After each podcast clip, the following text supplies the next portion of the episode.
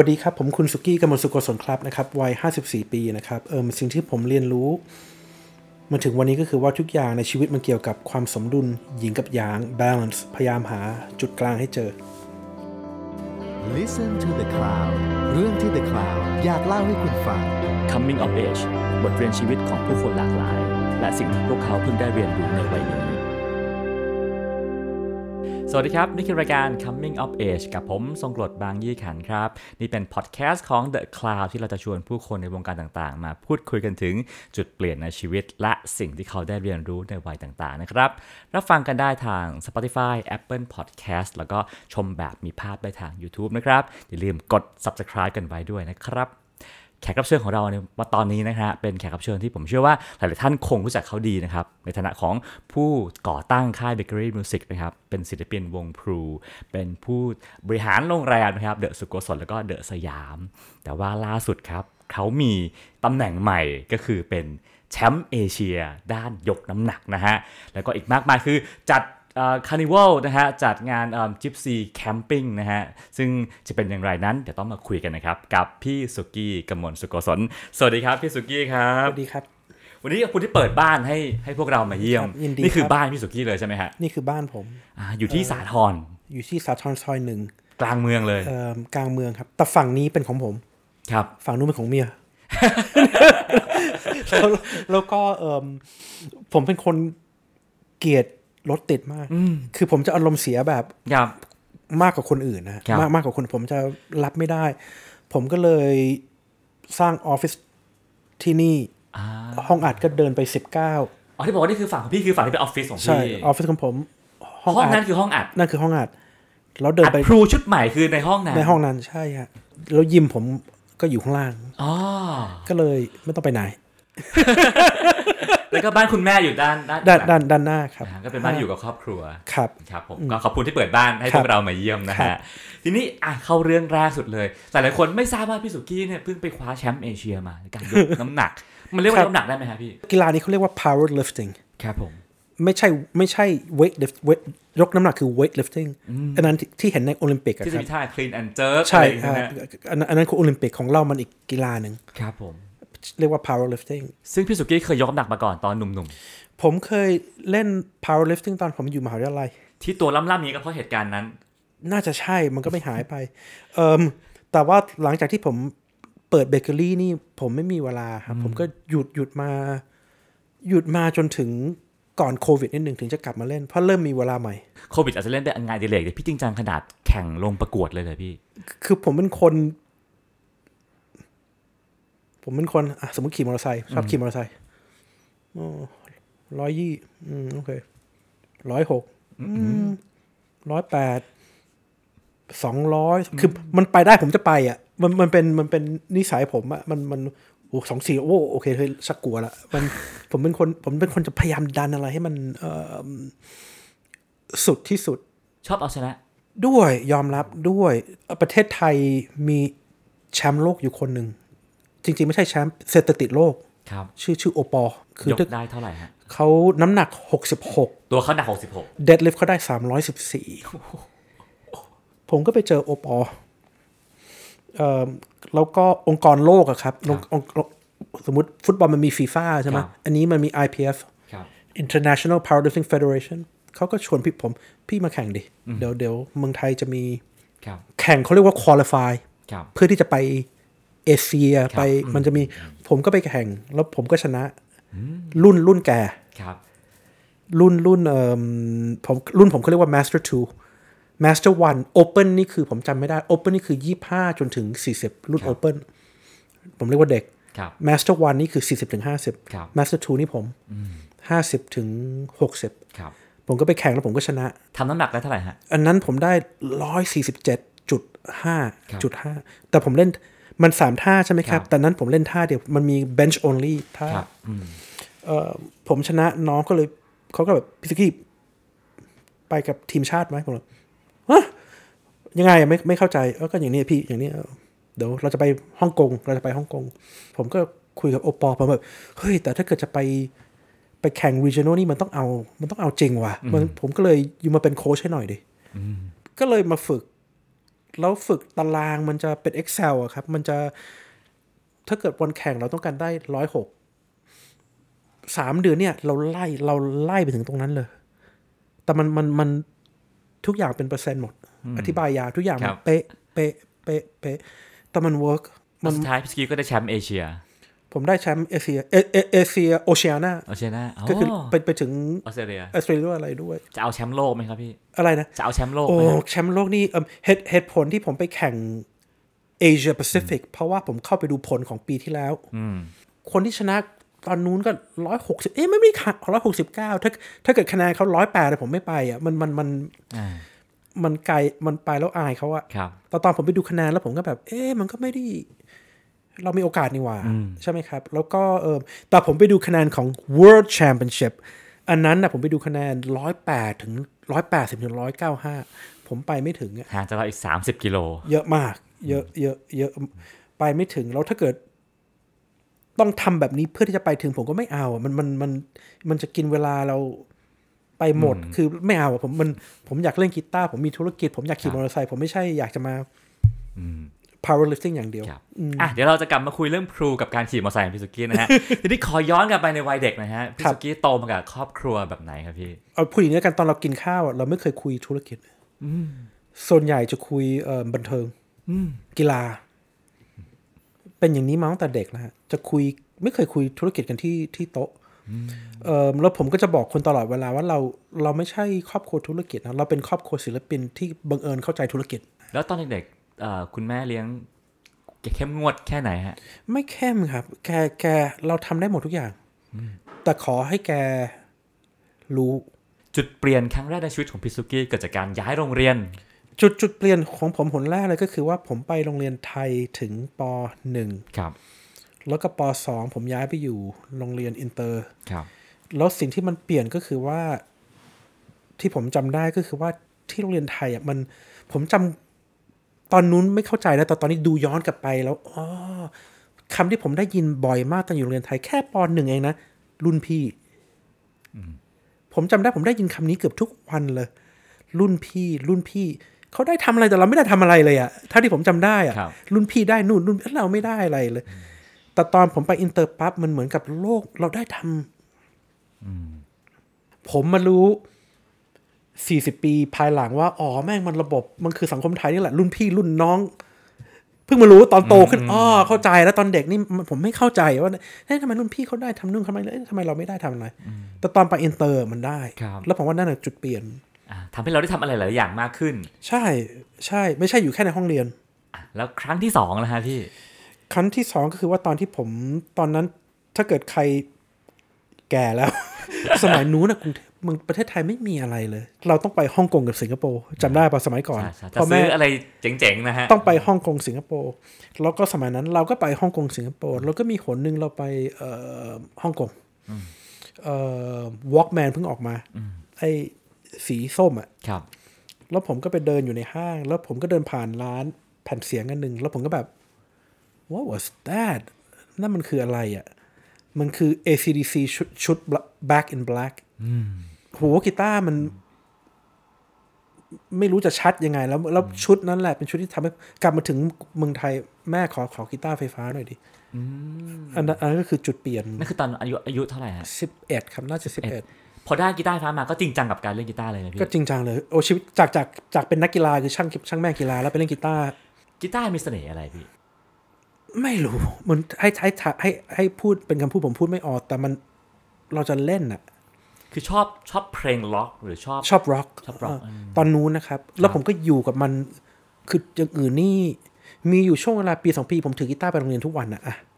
ครูมันไม่ว่านะมันให้เราเอาไป แล้วพี่เอาไปเล่นตอนไหน เล่นตอนช่วงพักอ่าระหว่าง ผมมารู้ภายหลังว่าไอ้บอยก็ทำเหมือนกันไอ้บอยคนสิงคโปร์ก็มารู้ตอนหลังเฮ้ยสุกูก็ทำว่ะมันเออมันมันมัน อืมแล้วยุคนั้นพี่สุกี้เล่นกีตาร์ได้ดีแค่ไหนพี่ ผมอธิบายอย่างนี้แล้วกัน ตอนที่ผมเล่นตอนเด็กอะ่ะ ผมเก่งสุดสำหรับเด็กอ่าสมัยนู้นพี่แหลมมอริสันน่ะแกเล่นอยู่ที่พัทยาครับสลูนบาร์ชื่อผมจำได้ครับแล้วพวกเราก็จะไปกัน ตอนนี้สิบสิบสามสิบสี่สิบห้าแล้ว แล้วแกก็แบบสุสุแจมแจม ผมก็จะขึ้นไปเล่น แล้วผมไม่ยอมลงแล้วพี่แหลมก็สุลงลง ก็แปลว่าเด็กอายุ 10 กว่าๆสามารถไปแจมกับพี่แหลมมอริเอสัอนได้ สมัยนู้นโอ้ไม่ธรรมดาสสมัยนู้นนะ ไม่ไม่เก่งไม่เก่งแต่เราสำหรับสำหรับเด็กอ่าอ่าอ่าเออแล้วก็หลังจากนั้นผมไปโรงเรียนประจำเอ่อที่อเมริกา ผมก็เก่งสุดอืมคือประกวดอะไรก็ชนะ ตอนเรียนจบมาไฮสคูลผมก็ได้เลือกเป็น most talented ได้กีตาร์ดนตรีดนตรี เราก็นึกว่าเราเก่งไงใช่ไหม เออแล้วก็ประกวดอะไรก็ชนะหมดอะรุ่น high school นะ ผมอยากไปอยู่แหล่งที่เขาเก่งที่สุดในโลก ผมอยากไปนิวยอร์กเข้าโรงเรียนอะไรผมไม่สนอะแต่ขอให้ได้ไปอยู่นิวยอร์กเพราะอยากเข้าวงการดนตรี ใช่แล้วเก่งสุดบังเอิญเข้า NYU ได้ก็ก็โชคโชคดีไป สมัยนู้น NYU เข้าง่าย ผมไม่ค่อยฉลาดอะโรงเรียนอะแต่ไม่รู้เข้าไปได้ไง ก็เลยไป NYU แล้ว NYU มันอยู่ the village มันอยู่ downtown นิวยอร์กมันจะมี uptown downtown มันอยู่ downtown ครับแหล่งดนตรีอะเขาก็มี open jam ที่ผมที่บาร์มีเยอะมากมีเยอะมาก ผมก็ไปไปหนแรกกลับบ้านร้องไห้ เราไม่เก่งเราห่วย แพ้แพ้สู้ไม่ได้เลยอะไรเงี้ยสู้ไม่ได้เลย สู้ไม่ได้เลย คือคนละคนละคนละลีกกันเลย คนละลีกเลย คนละลีกเลยไม่ต้องไม่ต้องไป เอาเด็กสิบขวบไปเตะกับเมสซี่อะคนคนละลีกเลยฮะ คนผมจำได้ฮิวกิต้าร์คอตกเดินเดินเดินกลับบ้านอะ ผมจะพูดผมจะพูดตลอดเวลานะเมืองไทยเราเป็นปลาใหญ่ในบ่อเล็ก you are เมื่อไหร่ไปลีกใหญ่ แล้วมันคนละแล้ววันนั้นแหละเป็นวันที่ผม realize แบบ เราไม่ได้เก่งว่ะคนอื่นเขาเก่งกว่าเรา เยอะเลย แล้วทำไงต่อพี่ เออ นั่นก็คือจุดเปลี่ยนนะอ่า ผมจำได้วันนั้นผมจำได้ผมเดินหิ้วกีตาร์กลับบ้าน ผมจำได้หมดเลยวันนั้นอะแล้วผมก็แบบร้องไห้ด้วยนะ แบบอ๋อ shit แบบ แล้วผมจำได้ว่า แล้วเราจะอยู่ในวงการเพลงยังไงอะเรานึกว่าเราจะเป็นมือกีตาร์ไงแล้วผมผมจำได้ผมนั่งคิด อืม แล้วเราจะอยู่วงการเพลงยังเราอยากอยู่วงการเพลง แล้วตอนนั้นแหละที่ผมแบบเฮ้ยงั้นงั้นไปอยู่เบื้องหลังดีกว่า เป็นเรียนเรื่อง engineer ก็เป็น จุดการที่เรารู้ว่าเราห่วยเป็นจุดเปลี่ยน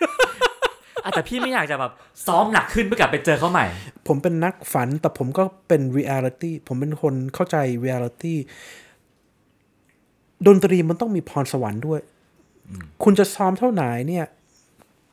คุณไม่มีพรสวรรค์อะมันไปได้แค่ถึงจุดเดียว ผมมั่นใจผมเชื่อว่าผมถูก ใครจะเถียงเถียงได้แต่ผมเชื่อว่าผมถูก ในฐานะคนที่อยู่ในวงการมานาน มันไม่อยู่ในเลือดเราอะ มันไม่อยู่ในข้างในเราอะแต่ตอนผมโตขึ้นผมก็เริ่มคิดอะไรออก ผมก็เริ่มแบบไอ้คำว่าเก่งที่สุดมันไม่มีหรอก แต่เราเก่งที่สุดในแนวของเราไอ้นี่อาจจะเล่นแจ๊สเก่งชิบหาย แต่มาเล่นบลูส์เล่นไม่ได้อืมเล่นเล่นบลูส์เก่งเล่นแจ๊ส คนชอบคิดว่าแจ๊สแบบโอ้โหบอกว่าแต่เอาเอาเอาเอาไอ้พวกนี้ไปเล่นร็อกมันก็เล่นไม่ได้ เพราะฟีลมันไม่ใช่อะฟีลมัน ผมอธิบายไม่ถูกอะมันมันมันเป็นเรื่องดนตรีมันเป็นเรื่องฟีลอันนั้นก็จริงๆ นั่นก็คือจุดเปลี่ยนนะแบบเอาชิบหายเราไม่เก่งวะโอเคเออแต่ผมผมผมผมมีผมเป็นคนดาวน์แล้วขึ้นเร็วอะผมเป็นคนเศร้าแล้วผมผมไม่กี่วันอะแต่ผมก็จะ โอเค เอาเอายังไงต่ออก็เลยเปลี่ยนมาเป็นคนอยู่เบื้องหลังดีกว่า ใช่ เพราะเราคง เก่งไม่พอไปอยู่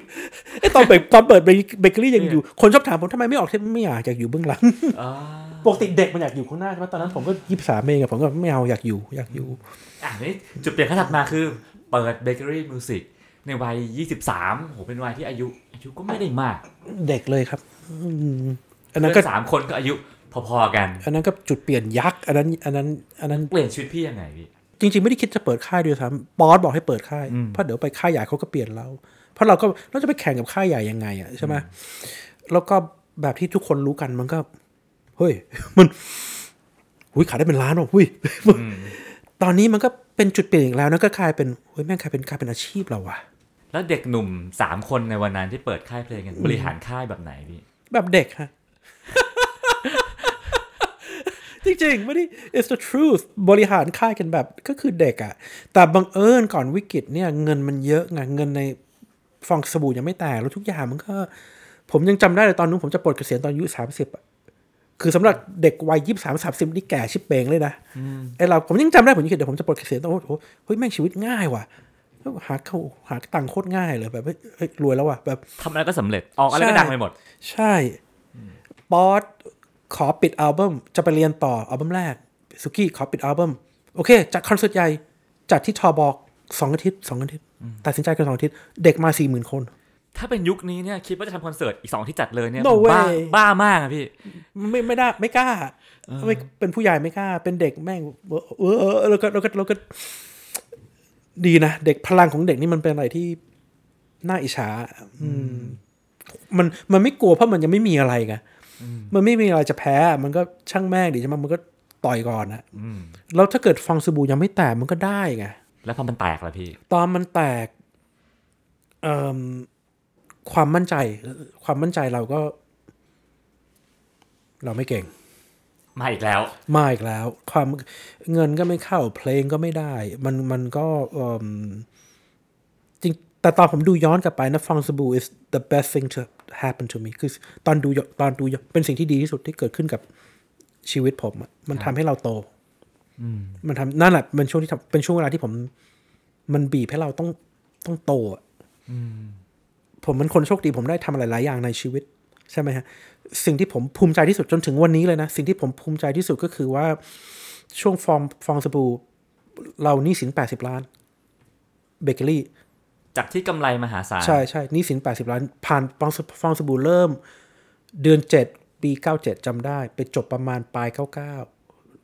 ช่วงนั้นน่ะเราหนี้สินแปดสิบล้าน แล้วผมสามารถคืนหนี้ผมไปจ่ายทุกคนคืนหมดเบเกอรี่มินี่จากอะไรพี่ เก็บตังค์ไม่ได้ครับ ฟองสบู่เก็บตังค์ไม่ได้อ๋อคือคือเนี่ยคนถามเยอะมากคนไม่เข้าใจดูดูจากข้างนอกดูสำเร็จใช่ปะแล้วก็เอ๊ะ พี่ก็เก็บทำธุรกิจบันเทิงมันจะมินี่จากอะไรมันมันมันมันเก็บตังค์ไม่ได้ไงอ๋อคือเทปขายได้ซีดีขายได้แต่เก็บตังค์กลับมาไม่ได้เก็บตังค์ไม่ได้แม่เก็บจากออนป้าไม่ได้ออนป้าก็ไม่เผ็ดออนป้าก็เก็บจากร้านไม่ได้ ตอนสี่สิบห้าก็ทันแล้วนี่ มันไม่มี โอ้โห ตอนนู้นมัน คือตอนนั้นคนไม่เข้าใจไงคนที่คนที่ แล้วเราเป็นเด็กด้วยแหละ หลายอย่างเราก็ไม่เข้าใจใช่ไหมแต่เราก็ต้องถูถ่ายไปถู ผมก็เลยไปปั๊มเทปแต่ไม่ได้จ่ายตังค์เขาอะ เอางั้นเลยเหรอ นี่นี่นี่สินมันจะมาจากไหนล่ะอ่าใช่ไหมครับเอ่อเราก็ครดิเตอร์คนทำปกคือผมจำได้ตอนนั้นทุกคนพยายามช่วยกันอะคือคือ ทุกคนเขารู้ว่าเราไม่ได้โกงเขามันไม่มีอะมันไม่มีใช่ไหมศิลปินผมก็ผมก็ค้างเปอร์เซ็นต์เขาอะไรเขาใช่ไหมฮะมันก็ เย้มันก็หนักอะ วันวันที่เป็นขึ้นขึ้นขึ้นเล่นกีตาร์แจมกับเขาแล้วแล้วแล้วสู้ไม่ได้ร้องไห้ วันเนี้ยที่ฟองสบู่แล้วเจอเรื่องเศรษฐกิจ มันเจ็บปวดแค่ไหนพี่เอ่อมันเจ็บปวดกันเยอะครับ เพราะว่าไอ้กีตาร์สู้เขาไม่ได้มันเราไงแต่ฟองสบู่นี่เรามีศิลปิน เรามีพนักงานเราเรามีคนอื่นไงเรามีคนที่เราไปเป็นหนี้เขาอะคือสำหรับผมถ้าเกิดผมโดนเองนี่ผมช่างแม่งกูรับได้ แต่ถ้าเกิดผมไปโดนคนอื่นอะมันมันมันจะหนักกว่าไงสุดท้ายก็ก็เลยเลือกอ่าขายหุ้น ต้องขายหุ้นใช่ฮะไม่ไม่ใช่จะใช้คำว่าเลือกดีกว่าไม่มีทางเลือก จริง ๆ ถ้าเกิดโอ้ยไม่เป็นไรมันผ่านมาแล้ว จริง ๆ ตอนมันมันถึงวันนี้ผมเออจริงๆมีแล้วแต่เราตอนนั้นเราเด็กอะเราไม่รู้อะทิ้งทางเลือกคืออะไรฮะถ้าเกิดสิ่งที่ผมรู้แล้วใช่ไหมหยุดปิดบริษัท ธุรกิจดีค่อยเปิดใหม่เออถ้าปิดก็คือยังเป็นของเรานะเบเกอรี่เป็นของเราใช่ทุกอย่างใช่พร้อมกลับมาใหม่ ใช่ แต่ตอนนู้นไม่มีประสบการณ์ไม่มี ไม่ถึงขนาด regret นะ ไม่ถึงขนาดมันก็คือชีวิตน่ะ มันก็คือชีวิตใช่ไหมฮะมันมันก็แล้วมันก็ได้เรียนรู้ก็บทเรียนใหญ่ที่สุดของชีวิต ผมผมเปลี่ยนหลังจากวิกฤตผมเปลี่ยนหลายอย่างทุกวันนี้พอพี่ได้ยินเพลงของเบเกอรี่พี่รู้สึกยังไงบ้างฮะตอนนี้ไม่เป็นไม่ค่อยเป็นรู้สึกอะไรครับ ตอนนู้นเออผมจำได้ตอนนู้นตอนที่ผมตัดสินใจออกจากเบเกอรี่ผมจำได้คุณแม่บอกว่าเป็นห่วง ผมก็แบบเป็นห่วงอะไร เงินเราก็ได้มา แล้วก็โหเล่นราชมังคลาจบจบสวยอะ่ะอ่าผมไม่เข้าใจแกใช่ไหมเอิ่มออกจากเบเกอรี่ผ่านไปสามเดือน ผมไปเดินดีเจสยามโซนี่เขาก็ออกชุดเบเกอรี่มาอืมรวมฮิตออกอะไรมาผมจำไม่ได้ครัผบมผมก็หยิบขึ้นมาดูผมก็แบบ ปกควยว่ะ ผมดูข้างหลัง โอ้ยเรียงเพลงอะไรวะเนี่ยมันมันมันแล้วผมก็แบบ เฮ้ย ไม่ใช่ของเราว่ะ ผมจำได้เลยผมก็แบบ shit it's not mine anymore แล้วผมก็แบบวางเทปลงแล้วก็ โดน เข้าใจคุณแม่แล้ว คือมันไม่ใช่ของเราแล้วไงแล้วเราจะไปทำอะไรกับมันนะมัน it doesn't belong to me anymore ก็เลยโดนนะโดนนะแบบแบบแบบเอาว่าไม่รู้ไม่ใช่เศร้านะแต่อธิบายตัวเองไม่ถูกอะไม่ไม่รู้มันคืออะไรอะอ๋อตอนนู้นอะเบเกอรี่มันมันไม่ใช่ธุรกิจเราดิมันคือเราอะมันคือหน้าตา มันคือเรา is your identity ไม่ตอนขายไม่ไม่ได้คิดแบบนั้น คือยังเด็กอยู่ไง แล้วผมเชื่อว่าในวัยนั้นพี่ก็ทำเพลงแบบเหมือนรักเป็นลูกกันฮะ ทุกอัลบั้มมันก็มีมีความเป็นเราอยู่ สุดท้ายเพลงนั้นไม่ใช่ของเราอีกต่อไปแล้ว เป็นของคนอื่นไปแล้วใช่มันเจ็บปวดไหมพี่ no no มันไม่เจ็บปวดมันคือมันมันคือ ตอนคนถามตอนคนถามผมว่าเบเกอรี่ในสำหรับเราความหมายมันคืออะไรอันนี้ของผมผมส่วนตัวนะครับคนอื่นอาจจะมองไม่ผมมองว่าเบเกอรี่อะมันคือ มันคือช่วงเวลาหนึ่งที่ดาวมันเรียงมา ตรงกันหมดเลย ไม่มีแพลนนะฮะ ผมไม่เคยรู้จักบอยสมเกียรติมาก่อนเอื้อง ไอ้ไอ้ป๊อตก็มีเพื่อนชื่อทอมคำทำปกไอ้นี่ก็มีเพื่อนคนนี้ คือทุกอย่างมัน there was no plan สำหรับผมแบบเบเกอรี่มันเป็นช่วงที่ดาวมันมา ไม่ใช่แค่ผมสามคนนะ ทุกคนหมดเลย แล้วผม I always knew that one day มันต้อง มันเป็นวัฏจักรที่มันต้องกระจาย เราผมต้องแต่สมัยเริ่มผมยังรู้เลย มันมันไม่ใช่ธุรกิจนะเลยผมไม่ได้เสียดายอะไรผมผมเอ่อเข้าใจว่ามันต้องเป็นแบบนั้น ทีนี้ก่อนจะปิดเบเกอรี่ มันมีอีกบุตรหมายหนึ่งคืออพี่สุกี้กับพี่น้อยออกพรูฮะวันหนึ่งที่บอกว่าโอ้ไม่ไม่กล้าทำเพลงเพราะคิดว่าเราไม่เก่งพอไม่ดีพอ และอะไรทำให้คิดว่า เฮ้ย ฉันดีพอ ก็จะทำตอนนั้นอัลบั้มน้อยเขาก็จะเป็นศิลปิน แต่เสือกเป็นช่วงวิกฤตพอดี ผมไม่มีเวลาช่วงนั้นช่วงนรกของผมอะใช่ไหมน้อยก็ตอนนั้นทำงานให้ผม ตอนนั้นทำงานให้เบเกอรี่ ก็น้อยก็แบบอะไรว่าแม่งไม่ทำไม่ทำสักที แล้วก็ผมจำขั้นตอนไม่ได้นะ แต่แบบจากน้อยเดียวกลายเป็นพรูอะเออเออขอเล่นด้วย แต่ผมจำไม่ได้ว่ามันไปจุดนั้นยังไงนะ ผมผม I cannot remember ไปจุดนั้นยังไง แล้วก็ก็เริ่มเขียนเพลงกัน ตอนนั้นตลกมาก ตอนนั้นผมขายให้ BMG ไปแล้ว ขายให้ BMG แล้วผมเป็น MD ไงผมต้องบริหารบริษัทไงแล้วผมก็แบบ ชิบหายแล้วกูจะบอกฝรั่งยังไงวะ แล้วว่าเราจะออกเทปเองอะเดี๋ยวเขาด่าดิผมก็แบบเครียดอยู่ต้องนานอะคุยกับไอ้บอยสมัยเฮ้ยเฮ้ยเราต้องบอกมาร์ตินว่าเราไม่กูไม่บอกมันไม่ได้ว่ะเดี๋ยวมันด่ากูแบบอยู่ดีกูจะไปเล่นในวงอะวันหนึ่งผมก็แบบเขามาเมืองไทยมาเฮ้ยมาร์ติน อ่าผมผมดูกันแบนแล้วมาร์ตินก็ตอบว่า cool we have a rock and roll CEO โอ้เราเลือก BMG เพราะเขาเข้าใจดนตรีบางค่ายไม่นะ แต่ผมเลือกเขาเพราะเขาเขาเขาเข้าใจ ก็เลยตอนนั้นก็ทำพลูแล้วก็เอิ่มเริ่มที่ผมกับน้อย เขียนเพลงกัน ผมก็เล่นกีตาร์เขาก็แล้วน้อยเป็นคนพรสวรรค์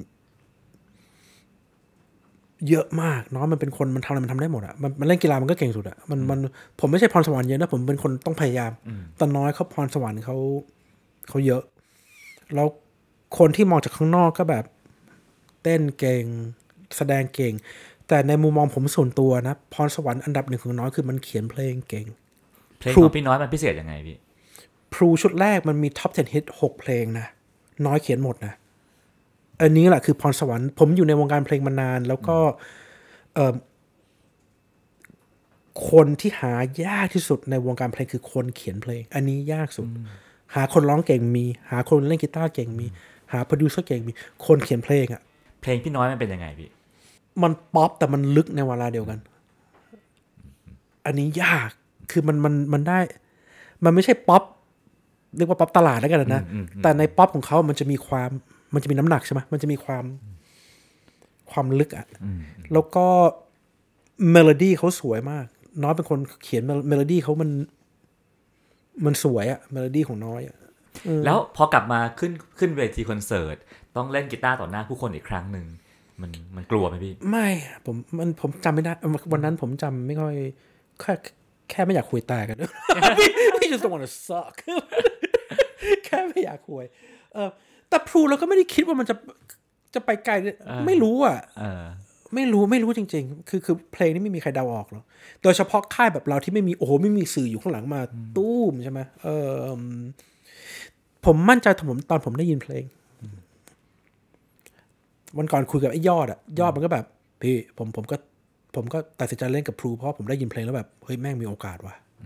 เพลงสำคัญสุดในวงการเพลงครับ ตัวเพลงตัวเพลงอะมันถึงพลูขอข้ามมาปัจจุบันนิดนึงอืมพลูหายไปนานมากกำลังจะกลับมาทำอัลบั้มใหม่พรูหายไปก็ตั้งแต่ 2006อะแล้วก็แล้วผมก็ทิ้งเพลงอะ ผมขายค่ายปิดห้องอัดขายกีตาร์ไป 40 ตัว คือผมผมเบื่อเพลงอะพูดอย่างนั้นแล้วกันตอนนู้นนะนะแบบทิ้งแม่งไปหมดเลย แต่ตลอดเวลาผมก็แบบ เอ๊ะ ดนตรีมันหมดกับเราแล้วเหรอวะมันมันเป็นไปได้ไงว่าเราอยู่กับมันมาตั้งแต่สิบเอ็ดอะผมก็สงสัยมาตลอดนะว่าเอ่อ anyway มันก็ค่อยๆกลับมา ปัจจุบันนี้ก็มีมีกีตาร์สามสิบตัวแล้วกลับกลับไปซื้อกลับไปซื้อใหม่มาเร็วแล้จัวงมาเร็วจังใช่ โอ้โหเอ่อเอ่อแล้วก็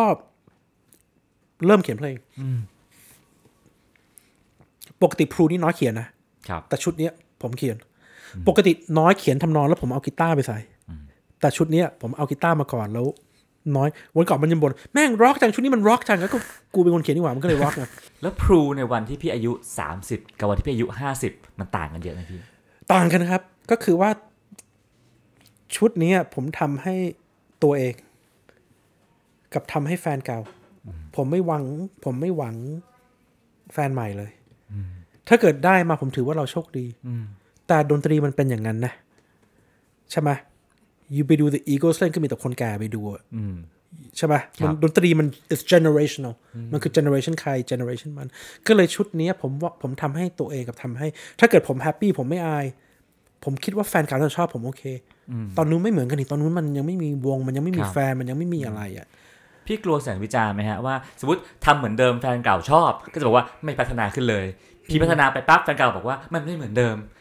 ทำอะไรก็มีคนด่าอ๋อไม่ครับไม่วงดนตรีมันไม่ใช่อย่างนั้นนะโดยโดยเฉพาะยูเคยได้ยินวงร็อกไหนที่พัฒนาป่ะเออเออเออ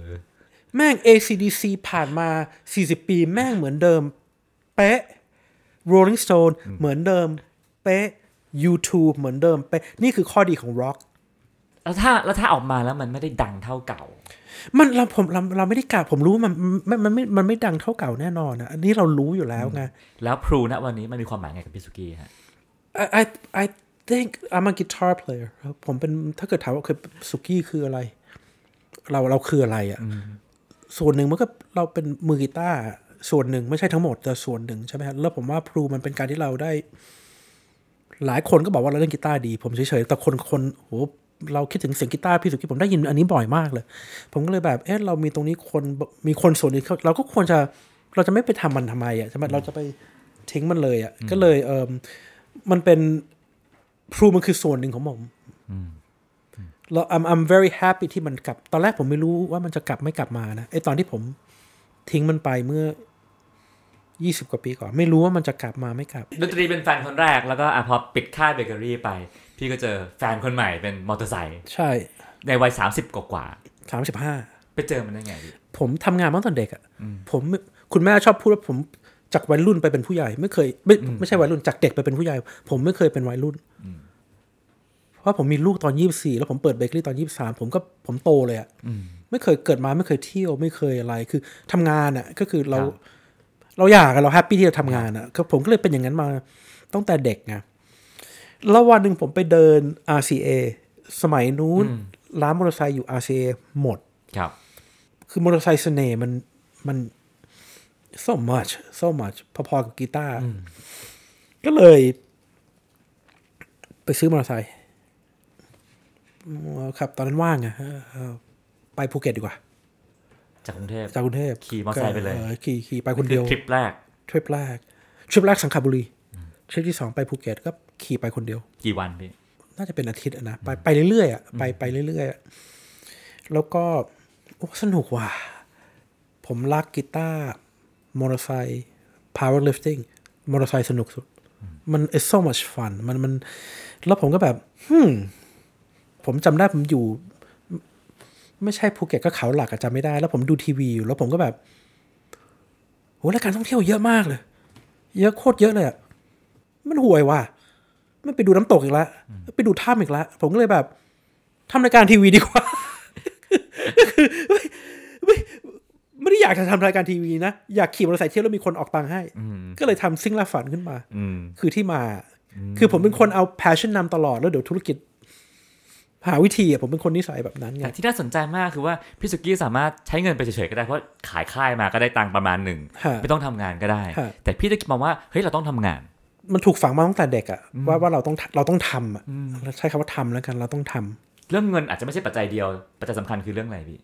คนเราต้องมีอันนี้คุณแม่สอนมาตอนเด็ก คนเราต้องมีคุณค่า มันคือ you have to have self worth คนเราต้องมี self worth เออเราเราตายไปแล้วเราทำอะไรลงไปเนี่ย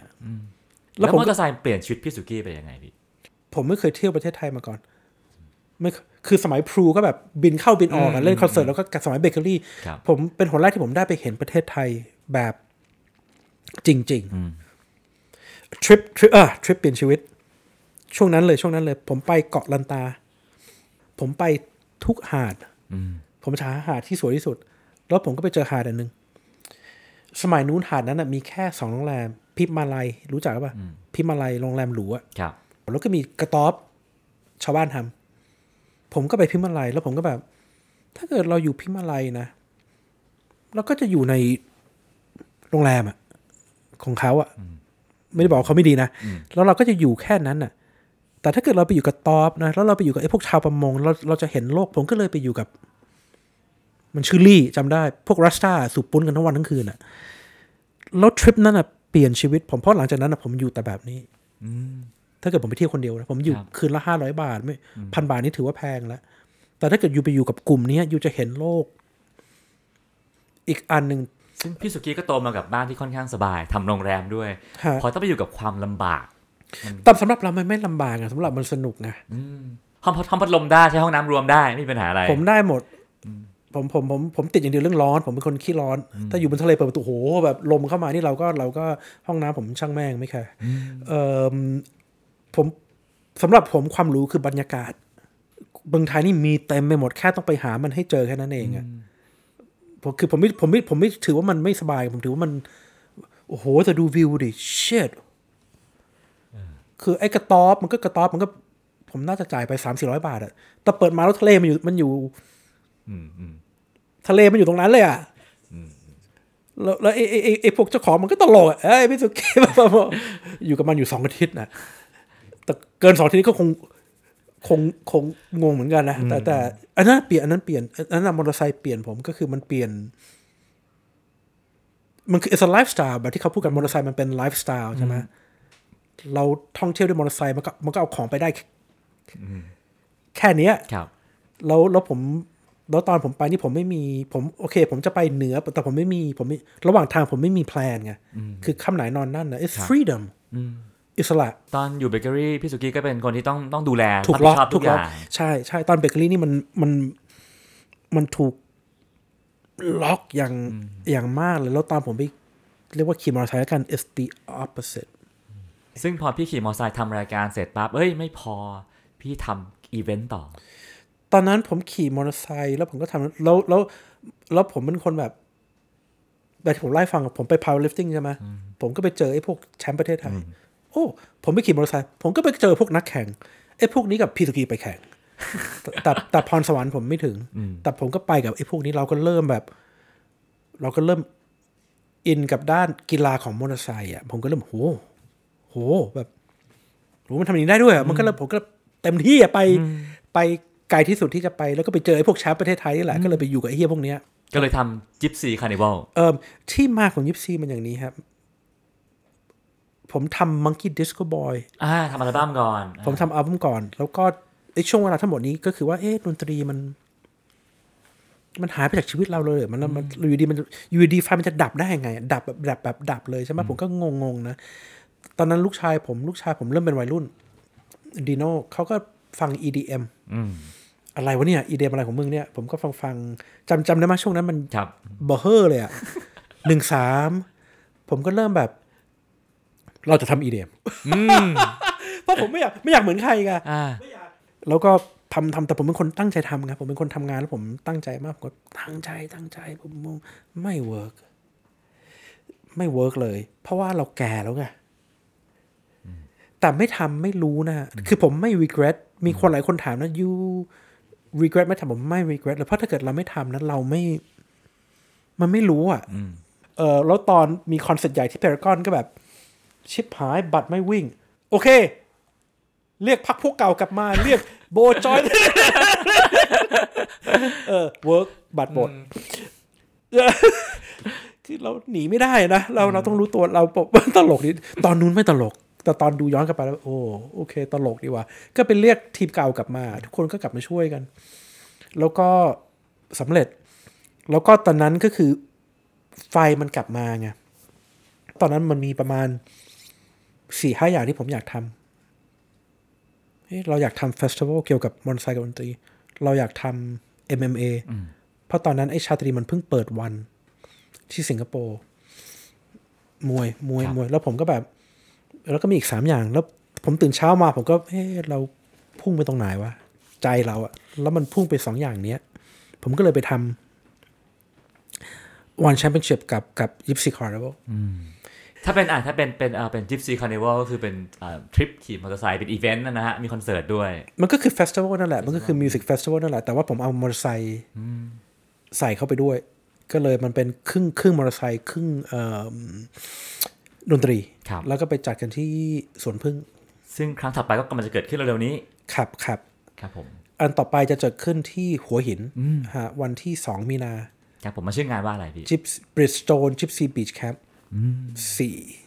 ก็แปลว่ามันจะเป็นเทศกาลที่ที่คนรักมอเตอร์ไซค์ก็จะไปรวมตัวกัน มันเป็นเทศกาลแข่งมอเตอร์ไซค์แข่งแข่ง แต่เราแข่งกันบนทรายเราเราแข่งกันตั้งแต่รุ่นรุ่น มอเตอร์ไซค์รุ่น 1930 19 vintage เขาเรียกว่า vintage bike มันเลยเกี่ยวกับไลฟ์สไตล์ด้วย อ๋อ คือปกติมอเตอร์ไซค์อาจจะจัดรุ่นตาม CC ครับแต่อันนี้ไม่ใช่จัดตามปีเนี่ยพี่ตามตาม cc และปี จริง ๆ มันมีสองมันมี vintage class กับ modern class ครับ vintage ก็จะเป็นรถจาก 1930 จนถึง 1980 modern ก็จะเป็น 90 จนถึงปัจจุบันครับแต่ว่าในกลุ่มสองกลุ่มนี้มันก็จะมี small medium ตาม cc ตาม cc ครับ แล้วแล้วไอ้งานเนี้ยมันเติมเต็มชีวิตพี่สุกี้ยังไงพี่ เรารักมอเตอร์ไซค์อะเราเรารักมอเตอร์ไซค์แล้วก็เออตอนเนี้ยธุรกิจหลักผมมันคือธุรกิจครอบครัวอืมที่โรงแรมโรงแรมใช่ไหมแต่ผมไม่อยากทิ้งบันเทิงไป ผมอยากมีสักสามนิ้วอยู่ในบันเทิงอะสามจากห้าเออผมอยากมีสักไม่ใช่เพราะผมเคยมีอยู่ช่วงหนึงผมทิ้งไปหมดเลยไงฮะผมอยากมีแล้วแล้วผมก็เลยทำตัวนี้ขึ้นมาเพื่อที่จะมี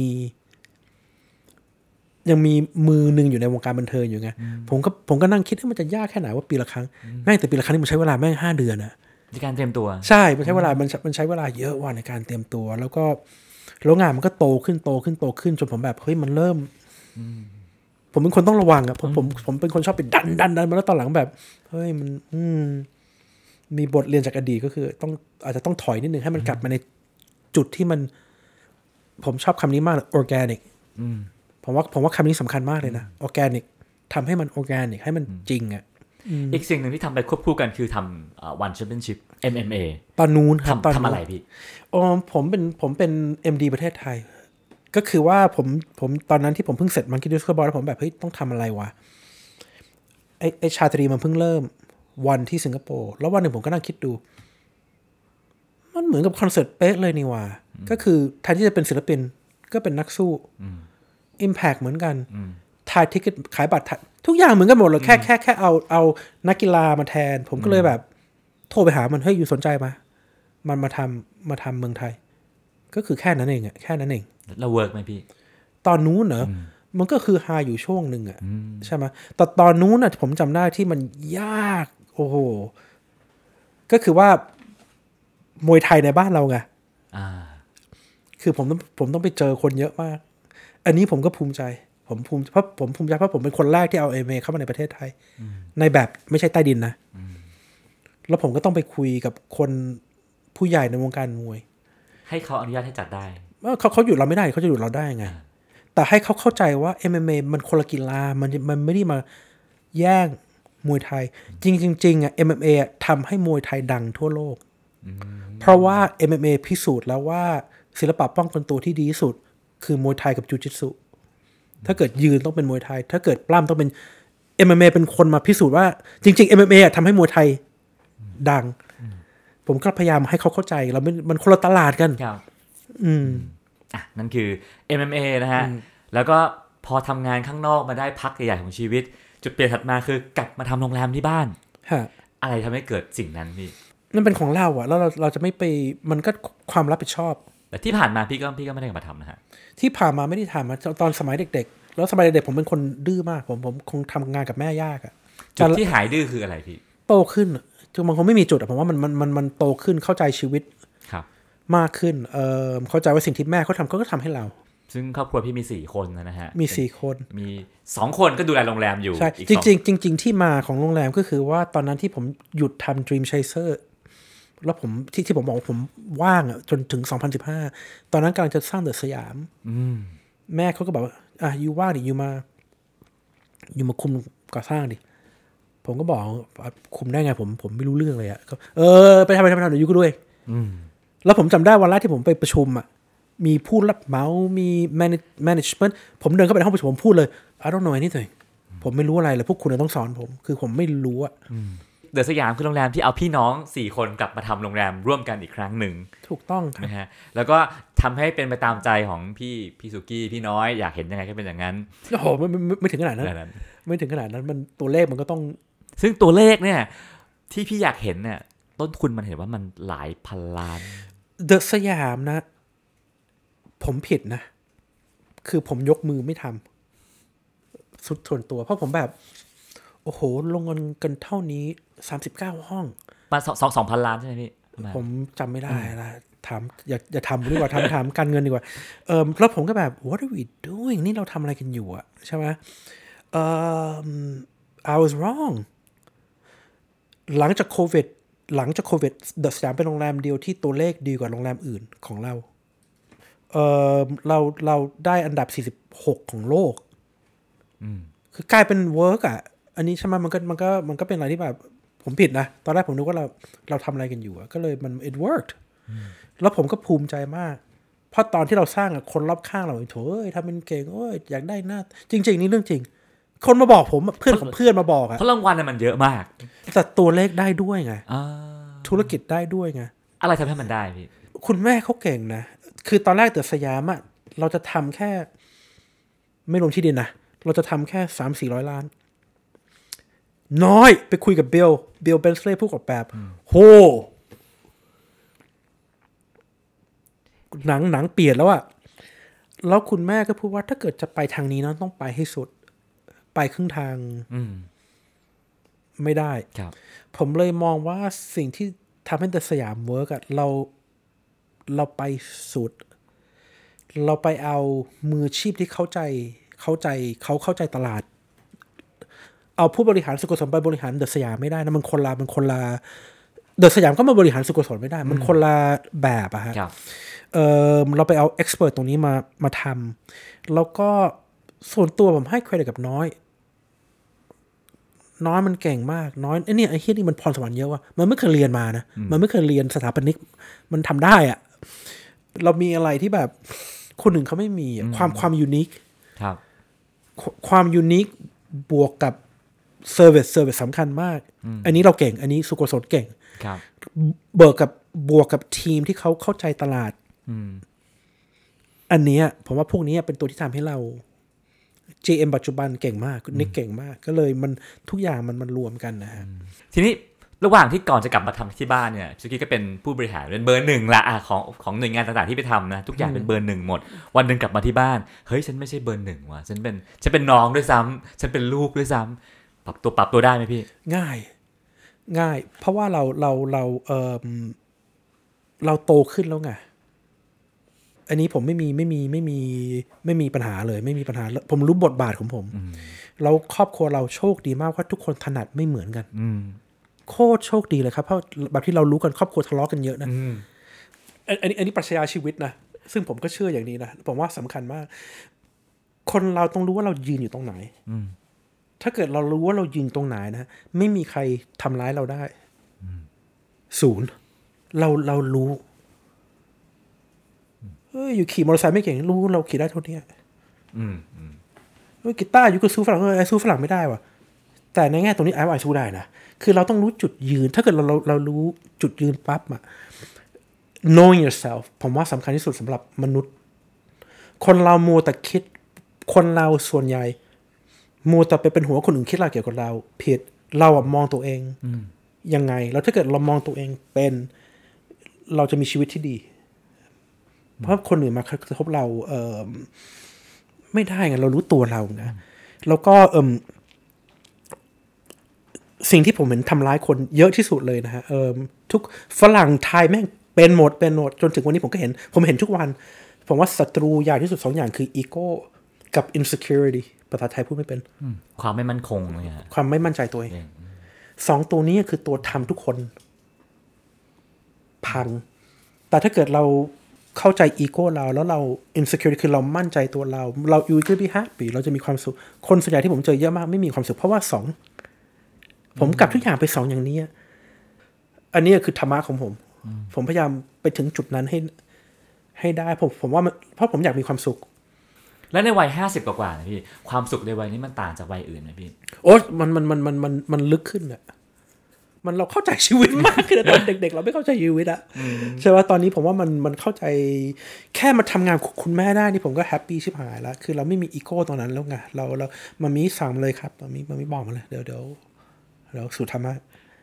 ตอนยี่ห้ามันจะไม่พูดอย่างนั้นวันนี้พี่สุกี้เป็นพ่อของลูกสองคน ครับ คนโตอายุยี่สิบเก้าครับ คนเล็กอายุห้าห้าขวบ ชีวิตของพ่อที่มีลูกสองวัยนี้เป็นยังไงบ้างพี่มันมันมันคนละเรื่องเลยครับมันคนละมันคนละคนละ perspective อะเพราะตอนนู้นผมไม่มีเวลาด้วย ตอนนู้นผมผม อยู่กับดีโน่ได้น้อยกว่า เพราะตอนนั้นเบเกอรี่มันกำลังมันกำลังไปอยู่แล้วแล้วก็แล้วโอ้เจอวิกฤตอีกใช่ไหมมันก็เลย ซึ่งดิโน่เนี่ยเกิดพร้อมเบเกอรี่พร้อมกันอายุเท่าเบเกอรี่เลยเนาะก็ตอนนั้นเข้าห้องอัดกับ Modern Dog แล้วก็มี วันหนึ่งกินข้าวกันที่ร้านอาหารจีนที่ที่ New Light หรือเปล่าว่าจะผมก็บอก Modern Dog เฮ้ย กูจะมีลูกว่ะจำจำได้ วงแบบฮะ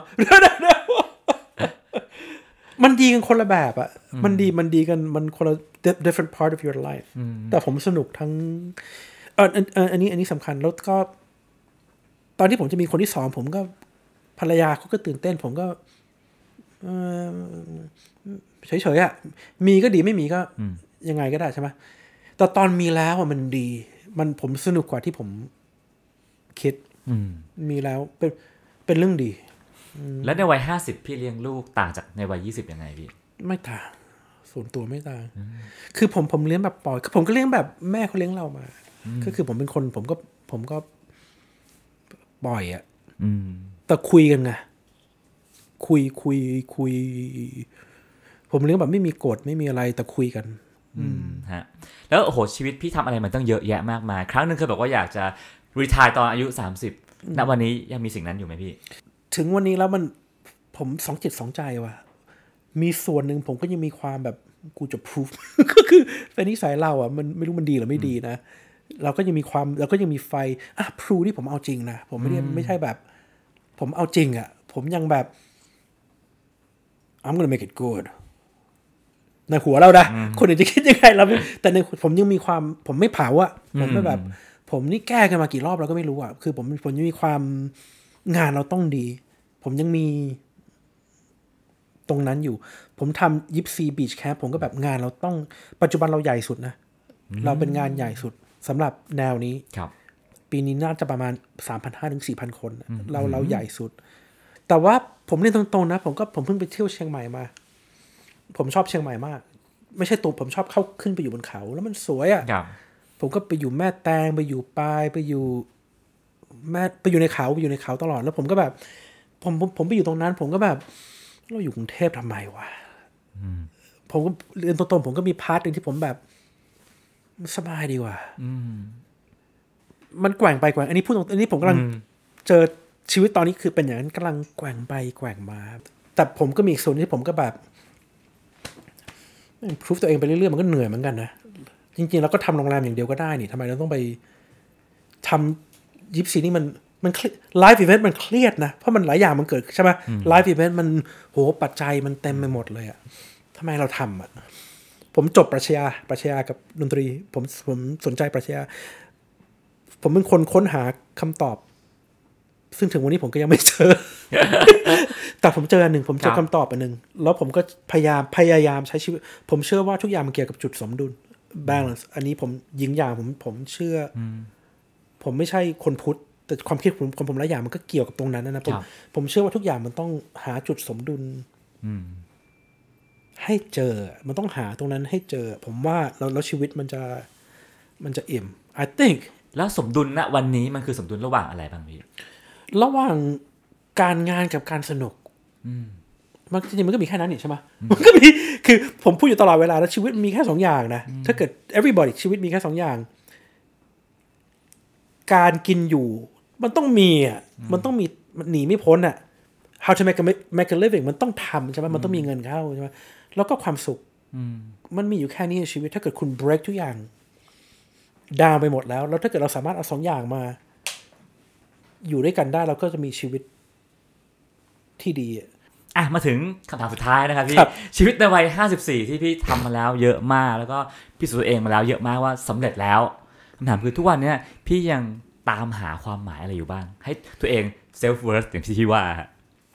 สิ่งที่ผมเรียนรู้มาก็คือว่าทุกอย่างในชีวิตอะมันจะเข้ามา แล้วมันก็ออกนะ วันหนึ่งมีเงินหลายสิบล้าน วันหนึ่งแม่งหายไปหมดเลยอะอันนี้ที่ผมเรียนรู้มาแบบ อันนี้เรื่องจริงอะเรื่องเจอกับตาเลยอะเจอกับโอ้ทุกอย่างมันเข้ามาแล้วมันก็ออกไป อย่างเดียวที่มันอยู่ตลอดคือครอบครัว เลยผมเชื่อตรงนั้น แล้วก็ผมก็ผมเจอเด็ก ๆ ผมก็บอกทุกคนครอบครัว ถ้าเกิดคนไหนไม่มีตรงนั้นแม้ตรงนั้นโอ้เศร้า อันนี้ผมเห็นใจผมเห็นใจแต่มันมันมันเศร้าก็คือว่ามันมันคือความเชื่ออย่างหนึ่งของผมก็คือว่ามันมีครอบครัวแล้วมันจะมีเพื่อนอยู่กลุ่มหนึ่ง ที่เหลืออยู่เล่นเกมให้เป็น ที่เหลือมันเป็นเกมชีวิตมันเป็นเกม อยู่อยู่เล่นให้เป็นแล้วกัน แต่ไอ้ครอบครัวอยู่กับเพื่อนกลุ่มนั้นอยู่รักษามันดีๆนี่นี่นี่คือมุมมองที่เหลือมัน มันไม่ค่อยสำคัญนะในในในมุมมอง ในมุมมองผมครับแล้วถ้าเกิดว่าเออน้องๆวัยรุ่นที่กำลังรู้สึกว่าคุยกับครอบครัวไม่รู้เรื่อง แล้วแบบอยากออกมาอยู่ตัวเองไม่อยากอยู่คุยกับครอบครัว อยากบอกอะไรเขาพี่ ยูก็ต้องดูย้อนไปว่าครอบครัวเขาทำอะไรให้ยูมั่ง อืม โอเค ถ้าเกิดเขาไม่เคยทำอะไรให้ยูเลยอะออกไปเลย มันก็มีนะแต่มันก็ไม่ค่อยเยอะนะเอาอย่างนี้ดีกว่า ช่วงโควิดอะครับ ช่วงโควิดอะผมรู้จักคนชิบหายไปสามคน ชิบหายคือเงินไม่เหลือสักบาท คือเงินเงินไม่เหลือสักบาท ผมผมเจอสามคน ทุกเคสเลยใครเข้ามาช่วย ครอบครัวเพิ่งเห็นอะเพิ่งเห็นช่วงโควิดมา คนที่เข้ามาช่วยคือครอบครัว so ว้าว ถ้าเกิดยูไม่เห็น แล้วบางบางทีมันมันไม่ได้มันไม่ได้มันไม่มันไม่บางทีผมอาจจะผิดนะ เด็กหลายคนอาจจะไม่เห็นด้วยกับผมนะ มันไม่ใช่บุญคุณ เขาไม่ได้ทวงบุญคุณ มันคือมันเหมือนกับสัตว์อะแม่มันต้องไปเลี้ยงลูกอะมันเป็นสัญชาตญาณใช่ trust me สมัยเด็กๆผมก็ทะเลาะกับคุณแม่ตะโกนกันอะคนรอบข้างมันงงแดกเลยอะเดี๋ยวฝรั่งอะก็คือไม่แคร์อะโอเคตะโกนกันเลยอะ trust me I know ในที่สุดแล้วใครเป็นคนช่วยตอนมันตกยากจริง ๆอะใครมันเป็นคนช่วยคุณคิดแค่นี้พอ ตอนมันไม่เหลืออะไรแล้วใครเป็นคนเข้าไป อุ้มเรา นี่ก็เป็นบทเรียนชีวิตนะฮะของพี่สุกี้ในวัย 54 ปีครับที่ผ่านทั้งช่วงที่ขึ้นแล้วก็ช่วงที่ตกมาแล้วครับแล้วก็เรียกว่าเหมือนเกิดใหม่หลายรอบ เจอสิ่งใหม่ๆในชีวิตหลายรอบมากๆนะฮะแล้วก็ออกมาเป็นประสบการณ์ชีวิตที่ที่ผมว่าน่าสนใจมาก แล้วก็สิ่งที่ผมชอบมากคือความเป็นมืออาชีพพี่ทุกอย่างที่ทำต้องเป็นมืออาชีพ ต้องรับผิดชอบและต้องดันไปให้สุดทาง ไปให้สุดเท่าที่มันจะไปได้ มืออาชีพผมว่าสำคัญ Ev- everything คุณจะทำอะไรคุณต้องเป็นมืออาชีพผมว่าเพราะว่าแต่ไอ้เป็นดันจนมัน อันนั้นอันนั้นผมไม่รู้นะ อันนั้นอันนั้นอันนั้นอันนั้นแล้วแต่อืม sacrifice มันมันต้องมันต้องมันต้องเอ่ออ๋อแล้วอีกอย่างหนึ่งคือวินัยผมกลับมา powerlifting อืมไอ้ตอนที่ผมชนะครับแล้วคนถามผมแล้วอยู่อยู่อยู่ชอบอะไรเกี่ยวกับคนถามคนถามผมเดี๋ยวผมบอกวินัย วินัยคือสิ่งที่ผม ผมนับ ผมเป็นศิลปินนะ แต่ผมนับถือนักกีฬามากกว่า เพราะว่าแม่งวินัยมัน ทุกวันคุณต้องเข้ายิม ทุกวันคุณห้ามกินน้ำตาล คุณห้ามดื่มเหล้าว้าวไอ้ไอันนี้อันนี้คือผมนี่คือกระจอกแต่ไอ้พวกมืออาชีพไอ้พวกมืออาชีพที่แบบ ว้าว วินัยนี่มันว้าว ครับ ก็เรียกว่าต้องมีทั้งทั้งจิตใจที่อยากจะไปให้ถึงแล้วก็ความพร้อมและวินัยเนาะมีการบริหารจัดการที่ดีรับผิดชอบไปพใช่ร้อมๆกันใช่ด้วยวินัยต้องต้องต้อง ผมมีผมมีวินัยได้สามเดือน อืม แต่ให้ผมโหสิบสองเดือนนี่ผมก็ไม่ ผมก็ไม่จ่ายโหใช้ชีวิตอย่างนั้นสิบสองเดือนนี่แบบ I don't know man ดีแล้วพี่ทำเพลงให้พวกเราฟังดีกว่าฮะนะฮะนี่ก็เป็นบทเรียนชีวิตในวัย54ของพี่สุกี้นะครับผมก็วันนี้เวลาของเราก็หมดลงแล้วนะครับ ต้องขอบคุณพี่สุกี้มาก ๆ นะครับขอบคุณมากครับสวัสดีครับสวัสดีครับสวัสดีครับ ติดตามเรื่องราวดีๆ และรายการอื่นๆจาก The Cloud ได้ที่ readthecloud.co หรือแอปพลิเคชันสำหรับฟังพอดแคสต์ต่างๆ